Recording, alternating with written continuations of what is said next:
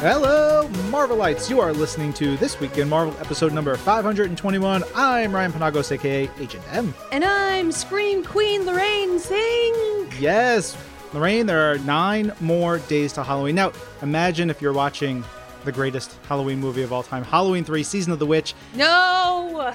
I did rewatch Halloween 3, and that movie is. My favorite. It's the best movie ever. It is made. not good. It's so good, It Lorraine. so Lorraine Cink, get the hell off this show right now. Do not besmirch the good name of Halloween 3 Season of the Witch.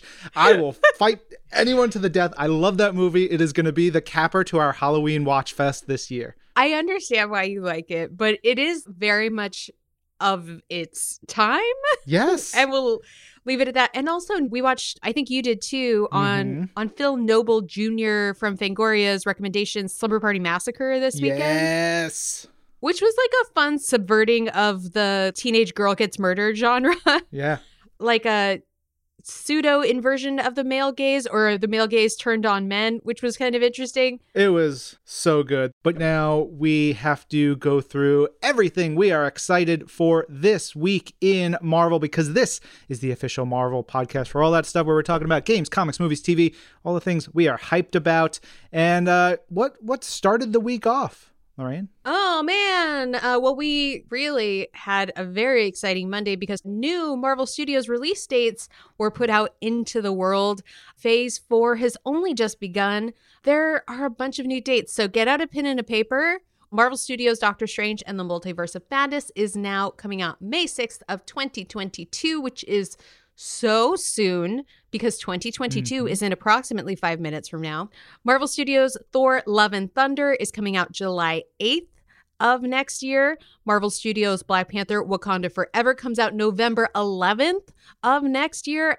And Marvel Studios The Marvels comes out February 17th of 2023. And Marvel Studios Ant-Man and the Wasp Quantumania comes out July 28th of 2023. So two more years of big old content. But you know what? You don't have to wait that long to put Phase 4 movies back in your eyeballs because Marvel Studios Eternals is only in theaters November 5th. That is very, very soon. And the world premiere of the film was this past Monday. You can watch it on Marvel.com, on Marvel's YouTube channel, everywhere you, you want. There's tons of videos, lots of clips of all the folks from the film, behind the scenes, in front of the camera, talking about all kinds of stuff. Oh, also, I wanted to shout out over on our kids channel at youtube.com slash Marvel HQ.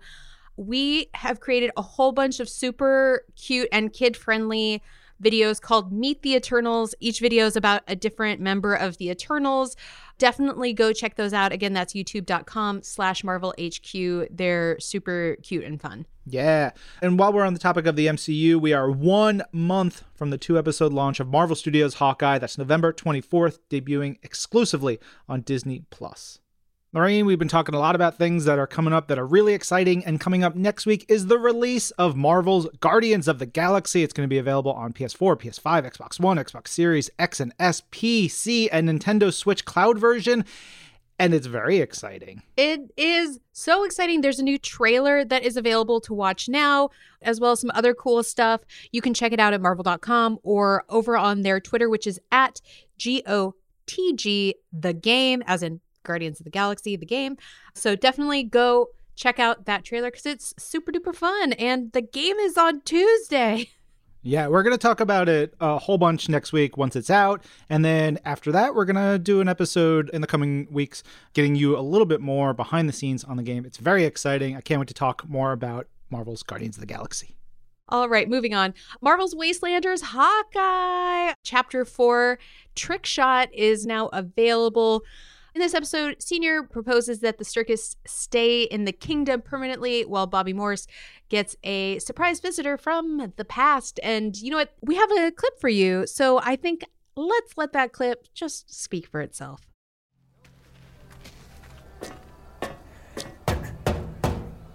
Senior, you wanted to see me? Come on in.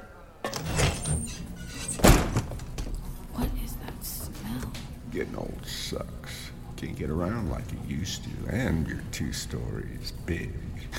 Hard to wash. Now, shh, shh, shh, shh. Hi, Senior. How you doing? Oh, you know, Just sitting around the house?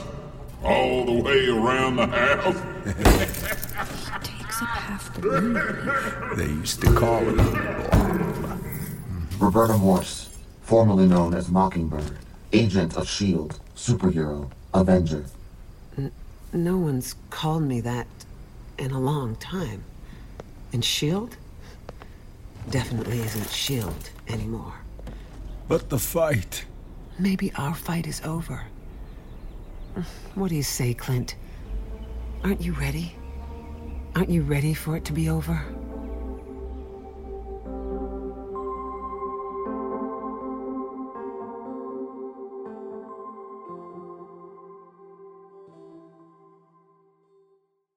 All right, that was a clip from Marvel's Wastelanders Hawkeye Chapter 4. You can listen to Marvel's Wastelanders Hawkeye exclusively on the SiriusXM app or by subscribing to Marvel Podcasts Unlimited on Apple Podcasts. And then coming soon everywhere. You can learn more at SiriusXM.com slash Wastelander. Oh, speaking of podcasts, shout out to Women of Marvel podcast returning. There's new trailer and preseason bonus that is out for everybody to listen to, all about the new season with our pals Ellie Pyle, Angelique Roche, and Judy Stephens. And there's going to be a lot of cool stuff for the season. There's witches and fanfic and Star Wars and some amazing Marvel creators and editors from the past and present. And shout out to uh, Isabel Robertson, one of our producers here on This Week in Marvel, who's been working very, very hard on the other podcast, Women of Marvel. And we're very happy to share her, even though we call dibs and she's ours. Um, subscribe now and listen weekly on SiriusXM and on Marvel Podcast Unlimited on Apple Podcast. Episode one is out on October 28th, which again, what is time? That's in like two seconds from now. Lorraine, I'm going to start a new uh, part of the show Yep. called Podcast Corner. Podcast Corner. Podcast corner. Okay, great. Have a theme song. Right, because we were just talking about Women of Marvel, but on Marvel's pull list this week, we have Amazing Spider Man and Marvel Studios She Hulk writer Cody Ziglar. He was on talking about Marvel Zombies. He's a ding dang delight.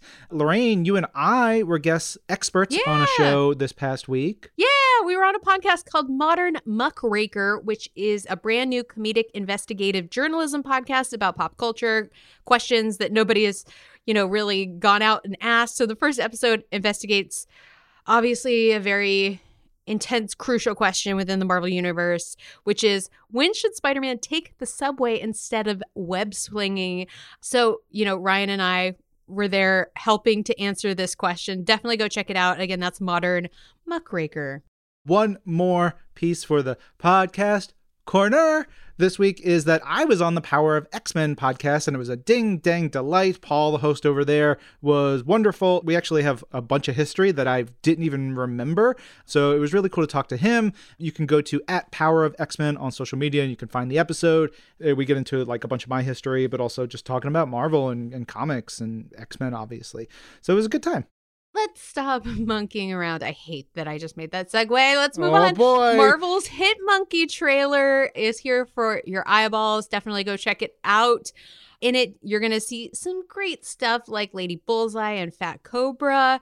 You're also going to see a ghost and a monkey, which all around is great stuff. The cast includes Ted Lasso, aka Jason Sudeikis, Olivia Munn, George Takei, and the series launches on Hulu on November 17th. Definitely go check out the trailer now on Marvel.com or the Marvel YouTube channel. Yeah. So Hasbro PulseCon 2021 is happening. Depending on when you listen to this, it may or may not have already been going on, but it is streaming October 22nd and 23rd on the Hasbro Pulse YouTube channel. The Marvel Legends panel is on Saturday, October 23rd at 2 p.m. Eastern. So if you're listening to this on Friday or Saturday morning, get your butts in front and find out what's coming up because they have a great panel, bunch of great people in there. Jesse Falcon from Marvel and friend of the show, Dwight, Ryan, and Dan from the Hasbro Marvel Legends team, who are wonderful. Julia and Eric Lewald, who are the amazing people behind the X Men animated series from the 90s. What could they be on the show talking about? I don't know. I guess we'll find out. And then Donny Cates, who is uh, writer supreme of so much stuff, and David Nakayama, who is a wonderful artist who's done a bunch of great, great packaging for Marvel Legends. So they'll all be there on this panel. And then also, I think I talked about it last week. I've been doing these unboxing videos with my new co-host, Catherine Grace. Wow. Sorry, Lorraine. Getting replaced by someone so much younger than myself is it feels wrong. In fact, it feels like maybe she's too young to work as she's two years old. But whatever, it's not up to me. She gets paid in in cookies. That's fine. Uh, I think that that we skirt the laws a little bit there. oh, all right. but so we've been doing these unboxings, and the wonderful folks at Hasbro sent me a giant box of Hasbro PulseCon toys and stuff. So Catherine and I did an unboxing on Tuesday. You can find that on my Instagram and Twitter at Agent M, which is a lot of fun. People have uh, really quite enjoyed the chaos that Catherine brings to an unboxing. Ah, she takes after her dad. Well, definitely go check those out. Also, this is really cool. Minor League Baseball and Marvel are collaborating on Marvel's Defenders of the Diamond. It's a three year partnership between Marvel Entertainment and ballparks across all levels of the MILB starting next year.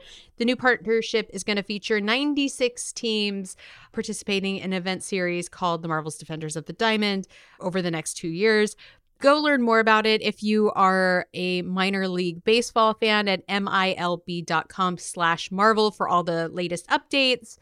There's going to be a lot of custom content that's going to be around this new initiative for comic book fans who also love uh, the baseball.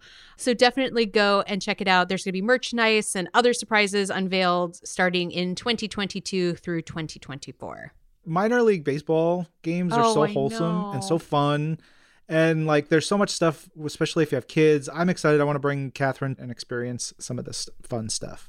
Let's talk about comic books. Like the big announcement of Black Panther number 200. We're celebrating 200 issues of Black Panther as he faces off against the X Men of Mars. And this is the third issue of the new Black Panther series. It's written by John Ridley and a whole bunch of other folks. Art by Juann Cabal, who is just crushing it. But it's coming out in January, and it's just a big milestone for the number of Black Panther comics that we've put out. And It's friggin' cool. Also, we get Black Panther and Storm. Storm now like Queen of Space, and T'Challa is kind of like King of Space. So it, it's great. It's wonderful. Yeah, yeah, yeah. Also, give me this She Hulk series by Rainbow Rowell and Rogê Antônio. I'm so excited for it. There's some new covers and things that you can check out by Jen Bartel. I love a Jen Bartel cover. They're just the greatest. Oh yeah. The series comes out January 12th, 2022. So keep an eye peeled. I love Jennifer Walters. I love She Hulk. She is the absolute best. I wanted to shout out Rainbow Rowell, who we've had on the a show bunch of times, two yeah. or three times before, and she's just the best. I couldn't be more excited for her to take on She Hulk. So this is gonna be so good. There's more comic stuff this week. We got a really cool trailer for the new Hawkeye Kate Bishop series, which launches on November 17th. There's a new arc for Thor, also launching on November 17th, which is all about the God of Hammers because stuff has been going on with Mjolnir. And then there was a really great feature on Marvel.com celebrating Hispanic Latinx Heritage Month, which just ended really recently. But we wanted to give one more shout out before the end of the month. We had Eisner Award winning writer of Latinx superheroes in mainstream comics, Frederick Luis Aldama, who was just talking about his lifelong love of superheroes, the current landscape of Latinx heroes, and so much more. You can check that out on marvel.com. All right, y'all, it is time for the interview section of the show. And I mentioned a young man by the name of Cody Ziglar earlier in the show. He is on Marvel's Pull List this week, and some sort of synchronicity. He's also one of the guests we have this week. We are talking about Spider Man Beyond, the new giant storyline that's going on in the pages of Amazing Spider Man comics. We have Cody alongside writers Zeb Wells and Kelly Thompson. It is a triple threat of amazing people, and we get into a whole bunch of great stuff about Spider Man and Ben Reilly, comics, working on television, and doing prose fiction, and all kinds of different writing projects. But it's also wonderful to just listen to the banter between the three of them. It's like three Spider-Mans. More Spider-Mans than anyone should have in one place at one time. Thank you, Spider-Verse. Definitely listen to this now and let us know if you think it sounds like three Spider-Mans. I would love it if y'all could introduce yourselves, starting with Mr. Zeb. I am Zeb Wells, one of the writers on Spider Man Beyond. And Miss Kelly. Hi, I'm Kelly Thompson, one of the writers under Zeb Wells. And Mr. Cody. Uh, I am Cody Ziglar, aka Zeg, also one of the beloved writers alongside Kelly under the esteemed Zeb Wells. Listen, the Oh my one-upsmanship bodes well for the book, doesn't it? Everyone trying to outdo each other. yeah.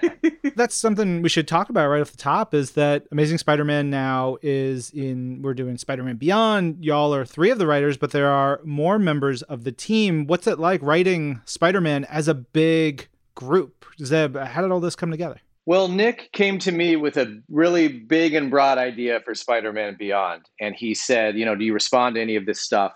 And I did. And, and I was trying to figure it out. But then he also said, Who are some writers that you would like to team up with if you were going to assemble a team? So it was really cool. I got to pick like my favorite writers at Marvel and see if we could get them. And thankfully, I think Kelly was the hardest one to get. She, I don't know if eh, what kind of issues she has, but she made us really, really, really, really beg. We had to uh, go through a full gauntlet to get Kelly, but she was worth it. And what I like about it is you get help. You know, we had this massive story. We want it to be as good and as sprawling as possible. And now, instead of just one of us trying to crack this thing, we have five or six writers who each have on their own like solved a massive big part of it and have given us the most complex Ben Reilly story we could possibly tell. And that's what all of us wanted to do. We are not joined today by Patrick Gleason and Saladin Ahmed, but they are amazing as part of the team and amazing creators in and of themselves. Kelly, we've had you on the show before, so we've heard your Marvel origin story. So forgive me if I asked quickly to hear the origin stories of your fellow co-writers on the show. Cody, how'd you first get connected or interested in Marvel? I'm the odd man out. I came in via the TV route. So I worked on She Hulk for Disney Plus, where I met the young whippersnapper uh, Zeb Wells. And our two roles in the room, Zeb, correct me if I'm wrong, were to yell about comic book stuff. So like we were the exclusive comic book guys. Like I have a memory that will I will never live down. Where like we were arguing about how a character's powers worked, and I happened to have a comic book of that specific character in my book bag. I whipped it out to that exact page, and I shouted about how the, the powers work and all that stuff. And I think Zeb saw a kindred spirit in that moment, and uh, he was like, oh you know yeah, what? I was, I was agog. I was agog. I had never, I had never seen it in real life, and I was like, oh, oh my word, he's one of us. Like he's actually one of us. Okay, okay, I've got to get this guy writing comics. Absolutely. Yeah, and that, that's how I that's how I currently find myself uh, writing for, for Amazing Spider-Man.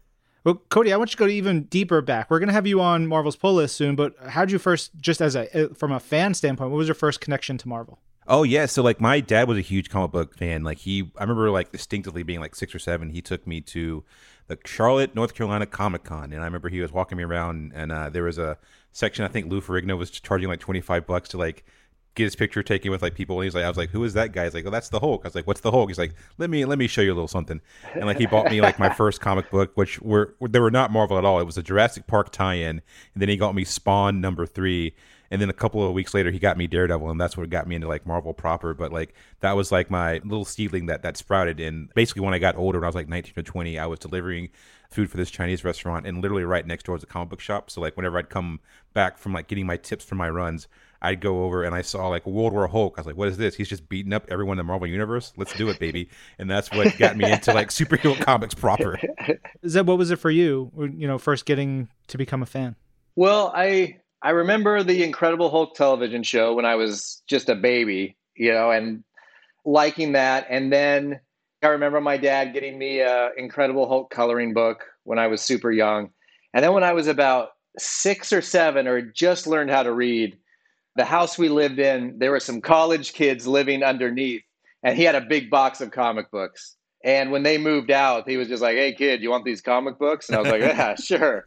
And there were a bunch of Marvels, DCs. I, I, it's weird. I could never quite make sense of the DCs. You know, like the mythology was a little too sprawling, but the Marvels. And then they had a a reprint of the first Amazing Spider-Man annual with the uh, Sinister Six. You know, with those awesome splash pages of each villain. He loses his powers and gets them back. I reread it recently and it has everything in it a Spider-Man story should have. It's if you were trying to hook a child on Spider-Man, this is how you would do it.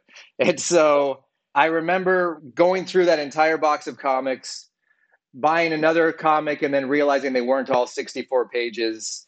And then a few years later, when I was 10, I just started seeing Spider Man comics at the grocery store. And I was like, oh, I remember those. And I picked up issue of Kraven's Last Hunt, which was super depressing for for a child for a child. I, I like MJ just walking around in the rain for an issue is ingrained in my brain. Um, but I, I, was hooked after that. I, I had to have every issue. Kelly, we've talked a lot about X Men stuff over over the years. Were you a Spider Man kid growing up? Did you get into Spidey? When did you get into Spidey? When I took on this project? No, I'm just kidding. Uh, no, um, I was not a Spider Man. I think it wasn't until I mean, I always liked Spider Man generally, but I didn't really get it. I don't know, this is probably going to make some people mad, but let's say it anyway. I think the first time I was like, oh, I get it was when I started reading Peter in Bendis's Avengers, where he was part of that team. So that's very late, obviously. I've gone back and read a lot of the old stuff since then, but I was like, oh, he's like funny and he's sort of this put upon underdog but he's also this guy. I was like, oh, I get it now. I sort of get it. And it was when I was writing Kate, people used to say that they thought I would write a good Spider Man. And I was like, huh, that's funny. I don't really, I've never had that big connection with that character. But it was when I was writing Kate Bishop a lot that I started to hear that and I started to sort of see, oh, yeah, I can see that because they're sort of screw ups, but they're also exceptional. And you know they've got this way of sort of internalizing their thoughts and everything that is really relatable in the same way that I always found the X-Men and stuff like that. He's got a lot of the same problems we have and so I sort of got into it. But the first time I got to write him as anything other than just a tiny little cameo, which was in Jessica Jones, and he was in like a state of shock at the time, so it wasn't very, it wasn't a very juicy scene for Peter. It was when we did that full circle Spider-Man thing, and man, I had so much fun in that voice and that skin. And the guys on this team are it's a really great team and they really brought the energy because I was not really convinced. Like, you know, I wasn't saying no to the project. Zeb's making fun of how there I came go. on board. There we go. And it was, it was mostly just a logistical thing with the timing and everything. But I wasn't totally sold that like I would want to do a Ben Reilly story or like that this was a great idea. And it was when I saw some of the more complex ideas they had, like when I learned it wasn't another whole clone saga type of story. Like, yes, it starred Ben Reilly, but it was about really different stuff. And when I saw, I'm a very big fan of Zeb. I don't know about the rest of these jokers, but his Hellions is one of my favorite books. I laugh mm-hmm. out loud every time I read it. When I knew he was sort of heading this up, and then I saw the makeup of the room, it was like really diverse and really interesting. We even have Patrick Gleason in there, who's a writer, but he's also an artist, which brings like a whole different perspective. Yeah, I was into it, man. I got really excited. It's become really cool. I've had a great time. You got through that answer without uh, mentioning your Eisner, Kelly. So congratulations, you're getting better. it was tough. It was tough. Yeah, we just saw a unicorn. Good, good, good job. Y'all have talked about Ben Reilly, um, and in case anybody who was you know listening to this missed out on almost 30 years of various clone stories and sagas around Ben Reilly and such, Zeb, can you tell me a little bit about who Ben Reilly is, and then why Ben Reilly at the crux of this amazing Spider-Man story? Yeah, we really wanted to tell a Ben Reilly story. I don't think we wanted to tell a story about the Clone Saga. We wanted to tell the story about what would it have been like to live through the Clone Saga, or what kind of character would you be coming out of that? And Ben Reilly is a clone of Spider Man who has all of Peter Parker's memories implanted. So, as far as he knows, he is Peter Parker. And it was a little bit of a question at, at one point of is he the real Peter Parker? When they diverged, did something get messed up? And then that got settled, and we learned that Peter Parker was the real Peter Parker. But that doesn't mean that from Ben Reilly's perspective, he's not Peter Parker. He feels like him. He has everything in him that Peter Parker has. And so that brings up these deeper questions of what does it mean to be an individual if you have someone's memories? Are those less valid is his life less valid? And I think what Kelly's talking about is being able to dig into those themes about like what would it have been like to be Ben Reilly got us excited. And what's the best story we can tell that is about Ben Reilly as a character and not necessarily about how he got here. Yeah, I mean it's like a genuine second act for this guy, you know, like he's sort of gone been raked over the coals. This is his shot to really be and it's in his DNA like to be a good guy. Like it's this is his chance to like take a shot at being a friendly neighborhood Spider-Man. And that's what really drew me to to this particular character. Well, if Ben Reilly is is putting on a suit, what's going on with Peter in Spider-Man Beyond? Well, he had a bad day. uh, Ryan. I'm gonna be. I'm just gonna be dead honest about that. he has a really bad day, and he he goes up against the UFOs, and he's actually there with Ben Reilly, who has this awesome suit that is developed specifically to like keep out the radiation from the UFOs, keep out the poisons from vapor of the UFOs. And unfortunately, Peter doesn't have that in this fight. So something goes terribly wrong and there's a well, well, wait. I'm not going to give away the end of the comic book, R- Ryan. I was, I, I was gonna, I was gonna break in a couple times. Yeah, I was like, well, oh, you. Zeb just, Yeah. Zeb just knows what he's Well, doing. We'll just yeah. let him tell Yeah, the yeah. whole I know, story. Kelly. Kelly, never assume I know what I'm doing. Always step in. Can I go back to my first answer? He has a bad day and he's taken off the board. But wait, let's not say he's off the board because that's not really true. Yeah, that's and not. that freaks people out. This is a Peter story and a Ben story. It's an ebb and a flow. You know, Peter's going to be out of the loop for a while, but it's still going to be about Peter being Peter and Peter fighting to be the best guy and the best superhero he can. And and it's about that ebb and flow, I think, a little bit. right? Absolutely. Yeah, no, you're absolutely right. It is a Peter story. And just as we get to see Ben in a new light, we get to take the character of Peter and, and separate him from the day to day of being Spider Man for a little bit and ask ourselves some questions about what's in there, divorced from Spider Man a bit. Yeah. I wanted to point out Kelly had mentioned a little bit about Patrick Gleason, artist, and he's drawn some of those first stories. There's a really beautiful panel. It's almost a full page splash of Peter and Ben face to face.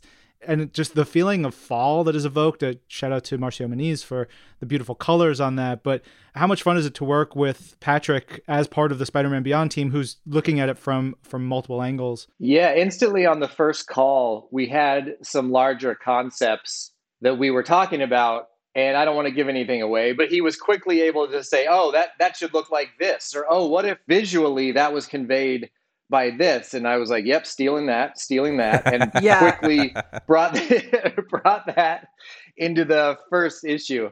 I found it incredibly invaluable. I mean, I know it's not always possible. I mean, I know that part of the reasons you end up with writers feeling like the architects is mostly just a practical thing, right? They're able to stay on the book long term. They can do multiple projects at once. Whereas artists, their job is so involved, they're not able to take on as much on a month to month basis. And so that ends up so often pushing them into sort of the background and not letting them be the architect. And I, that's maybe my favorite part of what we've done here is Pat is incredibly talented writer and artist and having him there I don't know. I think it just completely opened us up to a lot of really From great things that none of us would have thought of if someone who's really visually cued hadn't been sitting there and someone who loves Spider-Man and knows all about it, right? Like he was really dialed in. I think it was a game changer for a lot of the stuff we Yeah. came up with, for some of the incredible visuals that are there right from the jump. Yep. Not to mention that great costume. yeah, the great costume. That's and that's so cool like to get off one of these calls and then the next day wake up and in your email are these designs that he whipped up. And then Yeah. you're like, okay, we got something here. We got something here. Let's go. Yeah. Let's go. Yeah.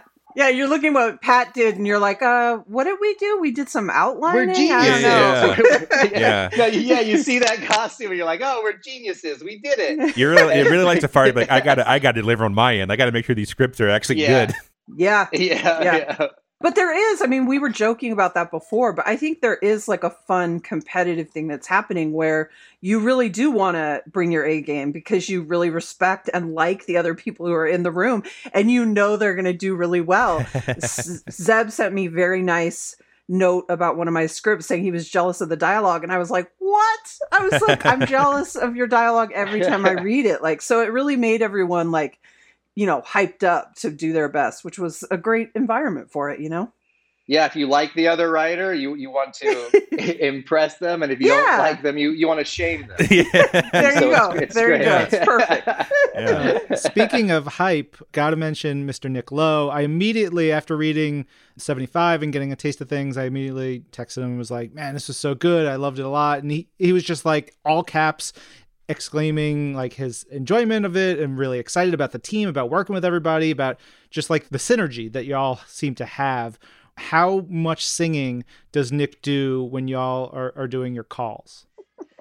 Has he sung yet? I think we've been able to keep that genie in the bottle. Oh wow, Ooh. yeah, I haven't I haven't heard him belt out any notes yet. Oh, I feel bad. Oh boy, I gotta hear those pipes. Yeah, let's go. What we doing, Nick? We're definitely gonna have to ask him about that now for sure. I, I did not know he did that. And I went to a screening of a Marvel movie. He was just welcoming everyone. And suddenly he, he broke out. He said, Oh, oh, and don't worry, I wrote a song for the night. And he just started singing a song. And I was like, What is happening here? Who is Nick Lowe? And why is Nick Lowe? yep, that seems about right. Zeb, you've been working on the X books, as, as Kelly mentioned. We hear about the X Slack and the sort of camaraderie between the, the creators on that end. Has that been similar to being in a writer's room for TV, or is that different? And how does that sort of reflect what you've been trying to come together with here on Spider Man Beyond? I think it's definitely similar. And I think that's one of the good things that came out of the challenging year and a half that we're in right now is that we've learned new ways to work. And I think that everyone in comics, especially in the X office and with this, has learned that it's not impossible. We can use this new technology that we have to bring everyone together, even if we can't be geographically the same place. So to see the benefits of a TV writer's room brought to comics has been really, really cool. And it's just so much more fun to face down a story, which is always terrifying, like trying to break a new story. It's always terrifying. It's never not going to be terrifying. But to do it with people you like love and respect in the room and you're all together trying to get it done, it's just so much more fun to work that way. And I think that what you get out of the story is so much more nuanced. So you can ask anyone that's in the X office and worked through the pandemic on that X Slack, and I'm sure they'll say the same thing that this is a very cool way to work and a very cool way to write comics, especially if you're doing something in the same world, in the same line.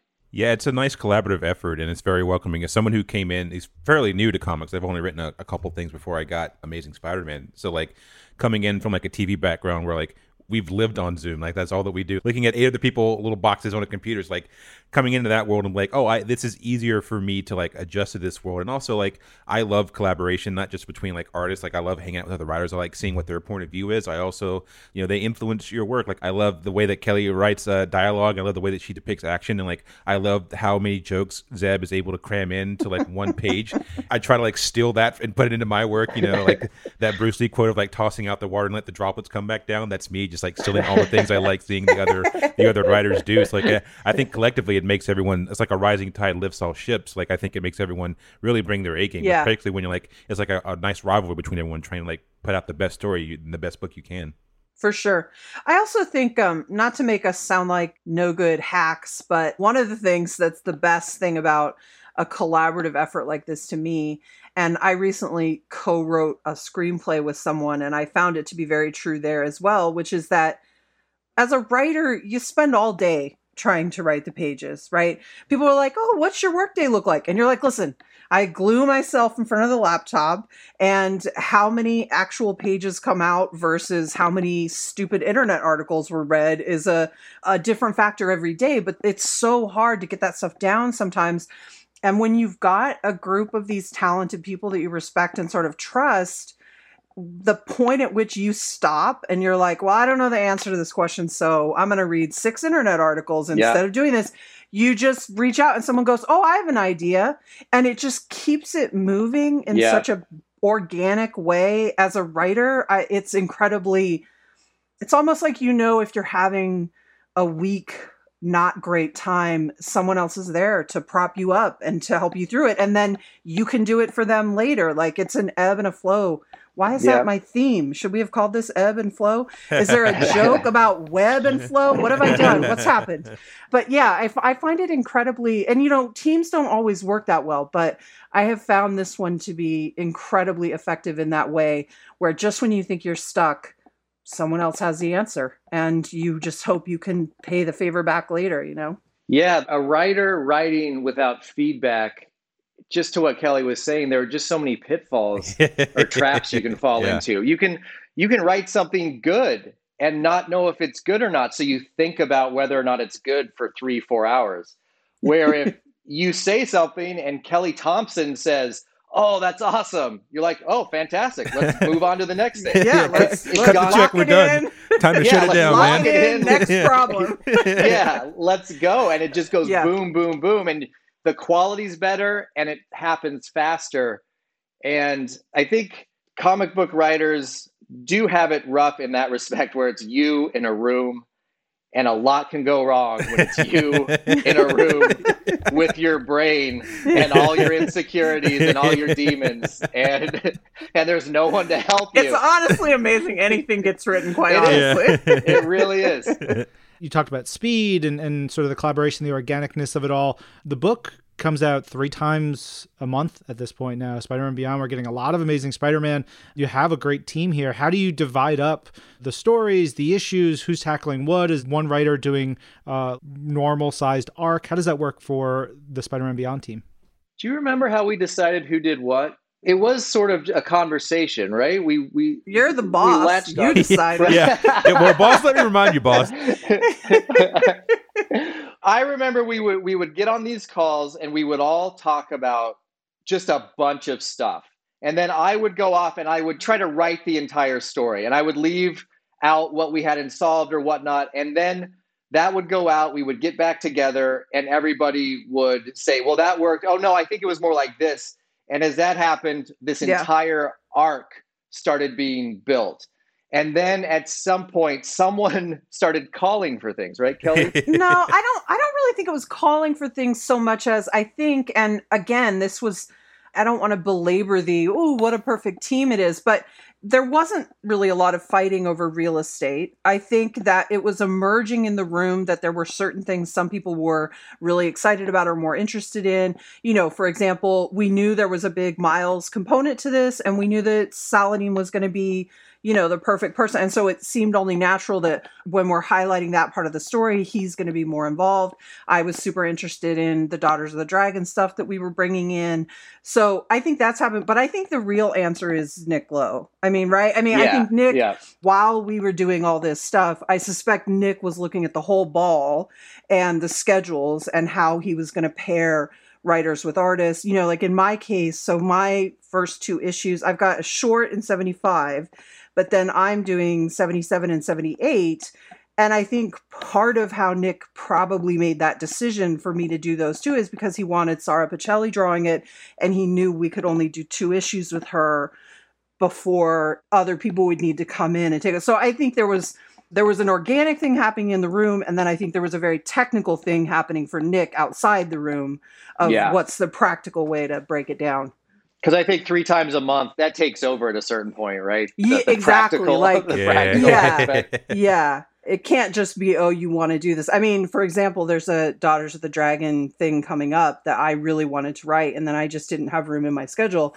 I love that script. I'm angry i didn't write it but i don't think i would have turned in such a good script as what it is because i was too busy and it was not working you know? So i think there's always that very practical side you know, yes, this is all creative and swirly and cool. And then there's like, hey, someone get out the schedule. How many pages can Yeah. these people do? You know? And you feel safe with Nick because I, I think Nick's a fan of all of us. And so he was sort of fan casting us into the into the different sections of of the story. And so I think everybody ended up excited about what they got to write for sure. I know I was. Cody, was there something like Kelly mentioned, you know, she wanted to do Daughters of the Dragon and, and Saladin coming in for Miles stuff. Was there something for you? You're just like, this is the thing I want to write. Yeah, I mean, first of all, just Spider Man in general. Like, yeah, get me that, that Webby boy. But when he was like, yeah, you know, he's like, uh, so they gave me my first two issues. They gave me Kraven the Hunter. I love a weird villain to begin with. So like,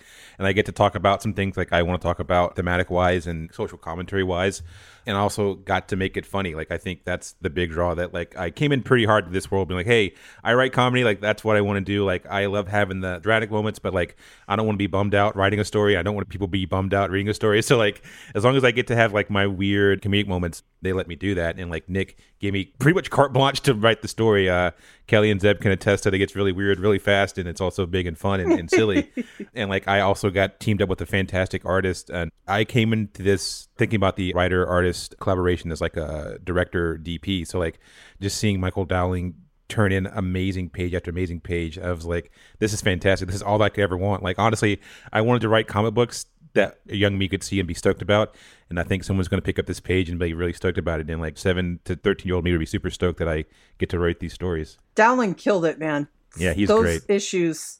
I mean, Patrick did the opening Mhm. stuff, which is incredible. Sarah did some of my stuff, and then Michael Dowling came in. I mean, it's incredible, incredible art. It's crazy, and it's been fun to watch it with with Zig because just being reminded and and realizing that it truly, as a comic book writer, never gets old to write something and then see those pages come back. Like getting Right. pages, Yeah. it never gets old. Never, not once. Has it's it? Has crazy, it? isn't it? Yeah, it's, It's so like fun. Christmas. It's like Yeah, it's like- Christmas. You know you're going to have 22 Christmases over the course of a week and a half or whatever. and, Yeah. like, it never gets old. Yeah. yeah. It's I think one of the many reasons it's been hard for me to go back to prose a little bit, even though I've Mm. wanted to. Yeah. And Yeah, yeah, and yeah. there's part of me that's like, oh, I like there's some fun in the singularity of it's like only your voice and it's all relying on you. Like there's something about that that's appealing, but oof, I don't know. It's the, The, tangibility. collaboration, the sharing, Where are the, the, pictures? Yeah. the- Where are the yeah, pictures? and just seeing someone take something you created that you hope is good,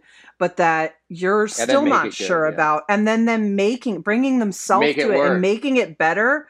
It's Yeah. honestly when it works, it's truly magical. Yeah. Well, I look forward to the magic of Spider Man Beyond. The three of you are wonderful. I appreciate you coming on and talking about Spidey with me. And uh, everybody, go check out Amazing Spider Man for a while to get some really ding dang delightful comics.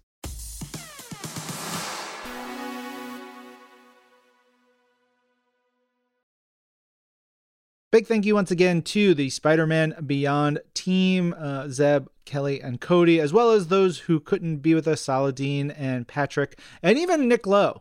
I feel like Nick Aw. Lowe is just like a ghost floating around us. He is the spirit of the Spider Man office. Next week is a scary Halloween episode where we're going to be reading some fun Halloween stories from Marvel's past. Many of you have asked us to do these again. We did this last year, so we're going to be doing that again this year. It's going to be very fun. It'll be Lorraine, myself, and James Monroe Iglehart reading some fun stories. So, what Marvel character would you most want to cosplay as for Halloween this year if someone were to hand you the perfect costume?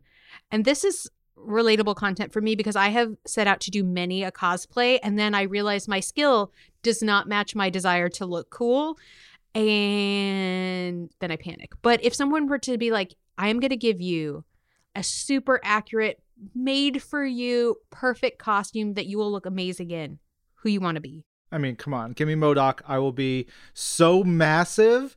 I will be a walking hazard for no children can be anywhere near me on the street. It would be great. What about for you? what if I got like a Karolina Dean outfit and I was a rainbow, like a sparkly Mm. rainbow with a big blonde wig? Like that sounds awesome. Yeah, it does. Those are our wishes. Tell us what yours are. Tell us yours with the hashtag This Week in Marvel over on Twitter. You can email them to us at twimpodcast at marvel.com or send a message to our Facebook page at facebook.com slash This Week in Marvel. Please make sure to tell us it is okay to read on the show. Now it is time for community. And last week we asked y'all the question of the week, which was what would you do if you got to be a replacement Spider Man? And the first answer came in from Weasley Cheese at Cheese Weasley. Great name. And Cheesley Weasley said, I would use my newfound quote unquote celebrity status as quote unquote Spider Man to hang out with Taylor Swift and Travis Scott and stuff. I would also swing around New York City without a care in the world. That is so specific. I just I'm just glad that the the like it is not a like an altruistic, No. wonderful, sweet answer because that makes me feel better. I know there are good-hearted answers coming, but I like that Weasley Cheese came in and just was like, "I'm just gonna goof around and hang out with Yeah. celebrities." respect. Local noir but spooky at Quispy Queems. These names, you guys, Quisby Queems. It's spelled with a KW. Okay, I'm dead. Um, I would 100% abuse my powers and probably swing around my hometown for fun and show off at the gym lifting all the heavy weights. That is an amazing idea, honestly. Like, I would love to just go to a gym and just ruin people's expectations of what I'm capable of. Just like, Oh my gosh. And you got to go to like a Gold's Gym or something where all the big dudes are getting swole and you, you know, you probably haven't bulked up. You're you're now fit because you're Spider-Man, but you're just like do do do do do walk in there and just lift like a billion pounds. Be like, oh, how are you? Our pal Karis Pollard at a Karis Pollard tweeted, "What would I do if I was Spider-Man? I'm with Lorraine Cink. I'm so scared of heights. I'd probably start off by putting safety webs on all the main streets so I could swing with peace of mind." but hammock goals. Like you could make the world's best hammock and just straight chill out. Yeah, That would be pretty awesome. Yeah, while somebody's getting robbed below you, you are snoozing. Yeah, relax. Treat yourself, girl. All right, next up, this one's from Yazwo at Yazwo, which says, I live in Canada, so I would swing in Montreal and be the amazing Canadian Spider Man. Ooh. Bradley Peters at Successor210 said, I would swing around my city in hopes that no one who bullied me in grade school became a replacement carnage. Ooh. Ooh, that's, yeah, scary. All right, next up, Stu at Not the Real Puffed said, I would be confused, excited, and stressed out, having no idea what to do. I know that's like one of those things like, oh, good, okay. Can I just still stay home and watch movies? That might be the most real answer of the whole bunch. Uh, that's so good. Uh, Mr. Billy57 at mbilly57 says, I would go back into pro wrestling and give Bonesaw McGraw his rematch. Bonesaw! Oh. Rest in peace, Macho Man Randy Savage. Oh. Matthew at squants underscore Matthew says, I'd learn to moonwalk on the side of a building. Shrug. That's so good, though. It would look pretty cool. You just see some people looking up and be like, why is Spider Man like practicing dancing on the side of a building? It's fine. It's fine. Man, you could be a great stunt guy. Oh, yeah. Sam at Extra Microwave says, I would forgive all student loan debt. I don't know how that works, but yeah, everybody should have their student loan debts forgiven. I've already paid off my student loans, but I don't think anybody should have to worry about that stuff. That would be great. I don't know how Spider Man would do it, No. but I appreciate that. Yeah. Next up, Sadie Moody at Sadie the Nerd 37 said, I would be the most badass Spider Man ever, which Yeah. totes. Yeah. Great. Great. Love it. Good for Love you. it. And then finally, we have a Facebook message from Damon Boser who says, If I were to be a replacement Spider Man, I would go the superior route, minus the arrogance and the killing. I would definitely reinstate those spider spy bots, crime report bots. I don't know about spider bot spies because they're creepy and they seem like an invasion of privacy and over policing, but uh, that's neither here nor there. Oh, well, on that note, that's a wrap for us. This episode of This Week in Marvel is produced by Zachary Goldberg, Isabel Robertson, Lorraine Stink, and Ryan Penagos. Our audio development manager is Brad Barton. And Jill DuBoff is our director of audio. And special thanks to MODOK's headbands. MODOK's headbands. Do you have one giant head? Do you love headbands? This is for you. I'm Ryan. I'm Lorraine. This is Marvel. Your universe.